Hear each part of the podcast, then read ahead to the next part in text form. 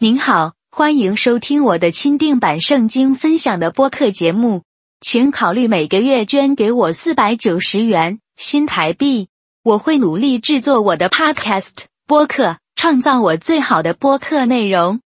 作为我的感激之情，您的电子邮件附件内还会收到我向您发送我每月更新的 PDF 文件格式的独特且专用的 A 四尺寸的电子书。以报答您的每月捐赠，请查看每个播客 （podcast） 节目中的描述的信息。谢谢你，祝你有美好的一天。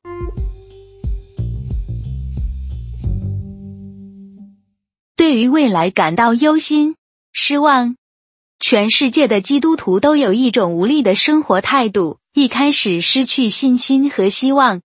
我的上帝，我的上帝，你为什么离弃我？他们大声喊叫。怀疑论者批评基督徒祈祷没有意义，就像在自言自语一样。上帝是至高无上的，但神真的如圣经描述一样完全掌控宇宙吗？许多基督徒会问自己或其他人同样的问题：上帝真的在控制这个世界吗？我们有时候不得不在未经我们许可的情况下面对生活周遭的痛苦和挫折，去承担责任及遭受敌人对手的压迫。上述问题的答案是肯定的。当然，上帝掌管着整个世界。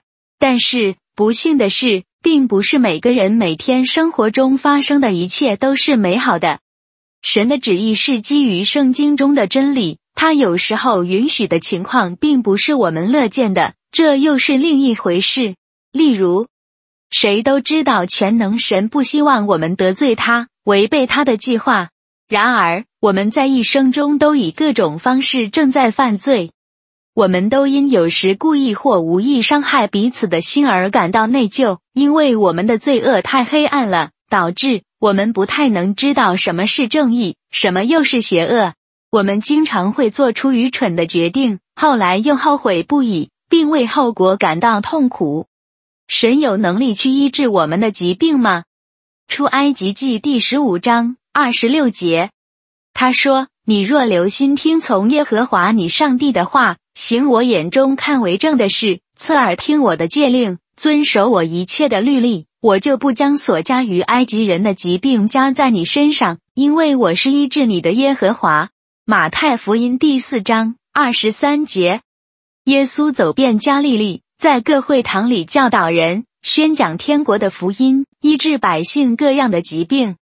上帝在整本圣经中向以色列人启示他自己，他称自己为医治你的耶和华。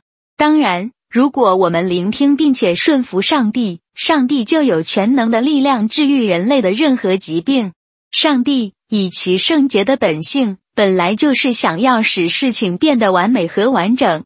所以，如果你的孩子生来瞎眼、天生耳聋、生来畸形，各种先天缺陷，都请你不要责怪上帝，因为那是人类邪恶的罪孽造成的。上帝并没有完全控制我们的自由意志，因为我们人类在一出生就已经选择背叛了他，所以我们的苦难是完全被上帝孤立而无助。在叛逆神的情况下，人类。自己去造成各种车祸、离婚、虐待儿童，导致各种先天缺陷儿童和贫困的唯一原因。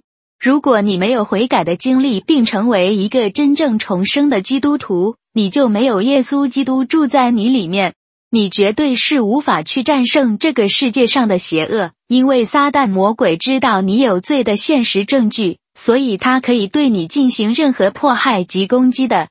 如果你不与上帝和解，撒旦会很容易把你的人生岁月摧毁掉，例如你的身体健康和心灵上的幸福。大多数时候，癌症和特殊的绝症都是由于撒旦魔鬼和邪灵引起的。因为你我都是罪人，而犯罪的下场就是面临身体和灵魂的死亡。然而，每个真正已经获得重生、因信称义的基督徒都有耶稣的保护。我们还是需要向上帝祈祷以寻求保护。如果我们愿意服从神的教导，并向上帝呼求，上帝真的可以医治他的子女的身体和精神上的疾病。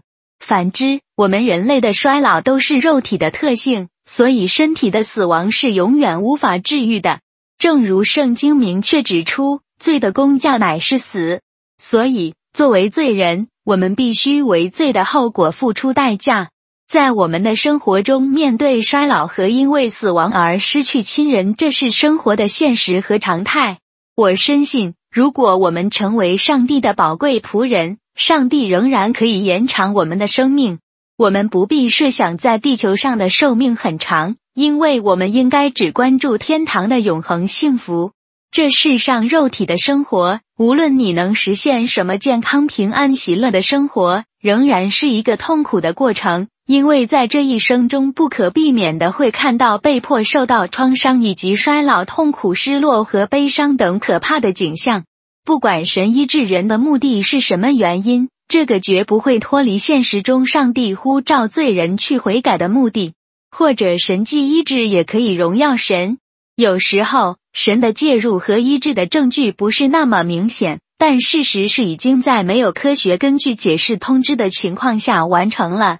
否则，人类都必须通过痛苦及不完美的医学治疗，如外科手术治疗，或者充满各种副作用的药物来提供任何的治疗和干预。上帝的确能用比任何科学和生物医学技术更有效的方式，在人身体和精神上治愈我们的疾病，但是很少会经历到。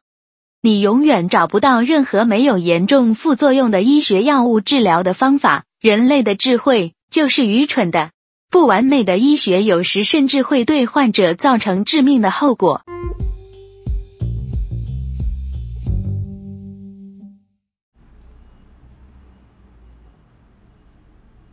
大家好，这个 Podcast 播客频道节目播出时间为每周二次，谢谢大家收听。我会在这里向各位介绍一些。基督徒对于圣经信仰的看法的种种疑惑，并且有时会详细研究一下圣经的章节，敬请期待。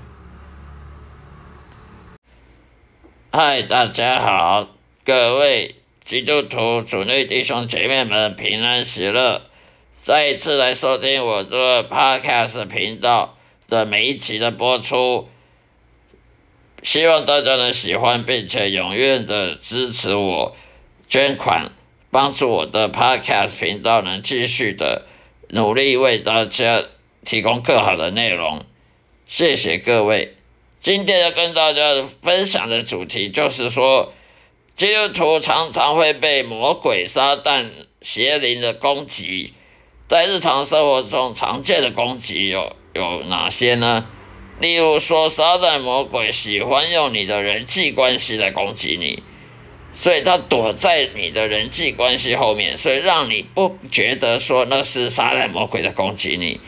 为什么撒旦魔鬼他不喜欢被你发现他是撒旦魔鬼或邪灵在攻击你？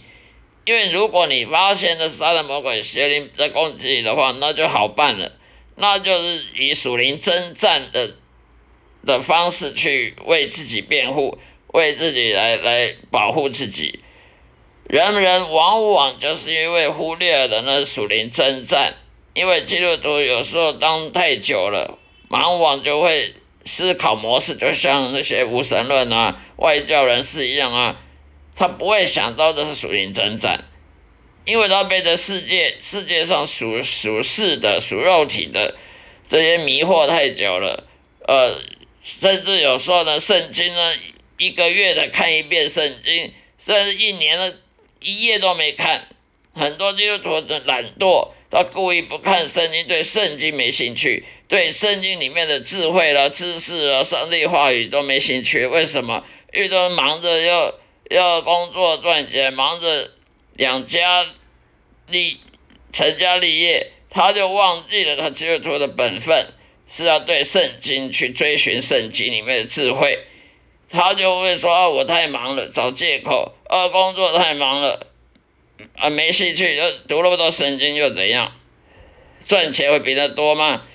读那么多圣经，我还不是一样每天穷忙？所以基督徒常常会找借口不看圣经，而对信仰没兴趣，慢慢冷淡冷漠，对信仰冷漠了，慢慢对甚至连圣经里面的教导都不关心了，久而久之，甚至就不去教堂了，呃，然后就变得像无神论一样，外教人士是那些怀疑论者一样，日子就过得跟跟那个异教徒没两样。这就是撒旦魔鬼诡计，他就让你冷漠，让你对信仰冷漠，对圣经慢慢的毫毫无兴趣，感觉毫无兴趣。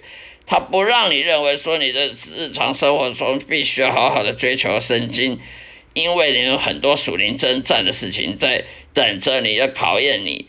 他不让你认为那属灵征战，他认为人的人际关系，人在江湖身不由己，常常在生活上会碰到很多不愉快的事情。那无神论也是一样，外教人也是一样，会碰到不愉快的事情，那有什么了不起的？其实那是属灵征战。只要你忽略人的属灵真正，那你就不知道你的敌人是谁了。为什么人家打战常常人家国家打输呢？因为他往往不知道他的敌人是谁，他可能还没打别人敌人之前，自己先内斗，自己就先内忧外内忧外患，先内忧，自己先里面分裂，自己自我国家里面分裂了。一样，基督徒也是。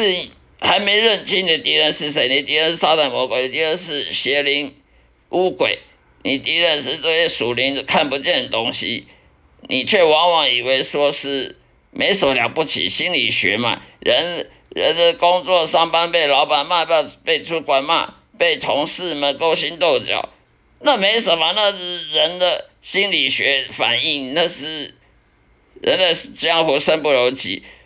这种想法呢，就好像在家里遭小偷了，你还在说哦，没有人没有小偷啊，是我自己都希望了，自己东西掉了，这种想法是很愚蠢的。明明就遭了小偷，还认为不是小偷干的，那基督徒有时候就会这样子，明明生生活上不顺利的事情，就说那不是属灵真正，那人都会不顺利。啊，人呃不顺利啊，不如意啊，十之八九是这种是借口。基督徒会被属灵征战，在日常生活中被杀人魔鬼攻击呢，常常就是用你人际关系的攻击你。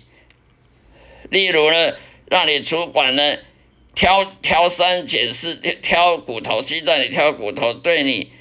第二，你批评的时候，或者你的同事对你批评，在你背后说说闲话，那你就不要怀疑，那就是杀人魔鬼在对你挑，在攻击你了。人与人之间的冲突，有时候杀人魔鬼，在我的经历经验看来，他常常就利用你的家人，家人跟家人之间处的不愉快。家人之间的猜忌、误会、争斗，甚甚至家人在里面，呃，处的不愉快，甚至还有家人跟告家人互相告来告去的，互相在呃打官司的，其实呢都是撒旦魔鬼对人的攻击，他不一定是基督徒。撒旦魔鬼他不会只攻击基督徒的，因为他攻击全人类。为什么他攻击全人类呢？好让他们受苦，好让他们被折磨。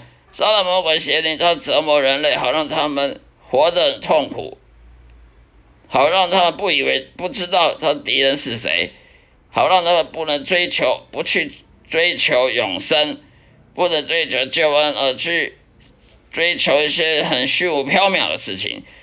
很多基督徒呢，他只会追求财富，只会追求这世界上的。呃，名利权位，追求事业上的飞黄腾达，却忘记了追求这些都虚无缥缈的。你再怎么飞黄腾达，你还有一天，总有一天你会死。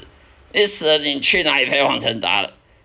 这些都是过眼云烟而已。你再怎么在这世界上，再怎么风光明风光，再怎么样的受人称赞，还是有一天你会像枯落的、凋谢的玫瑰花一样的，你凋谢了，世人就忘记你的存在。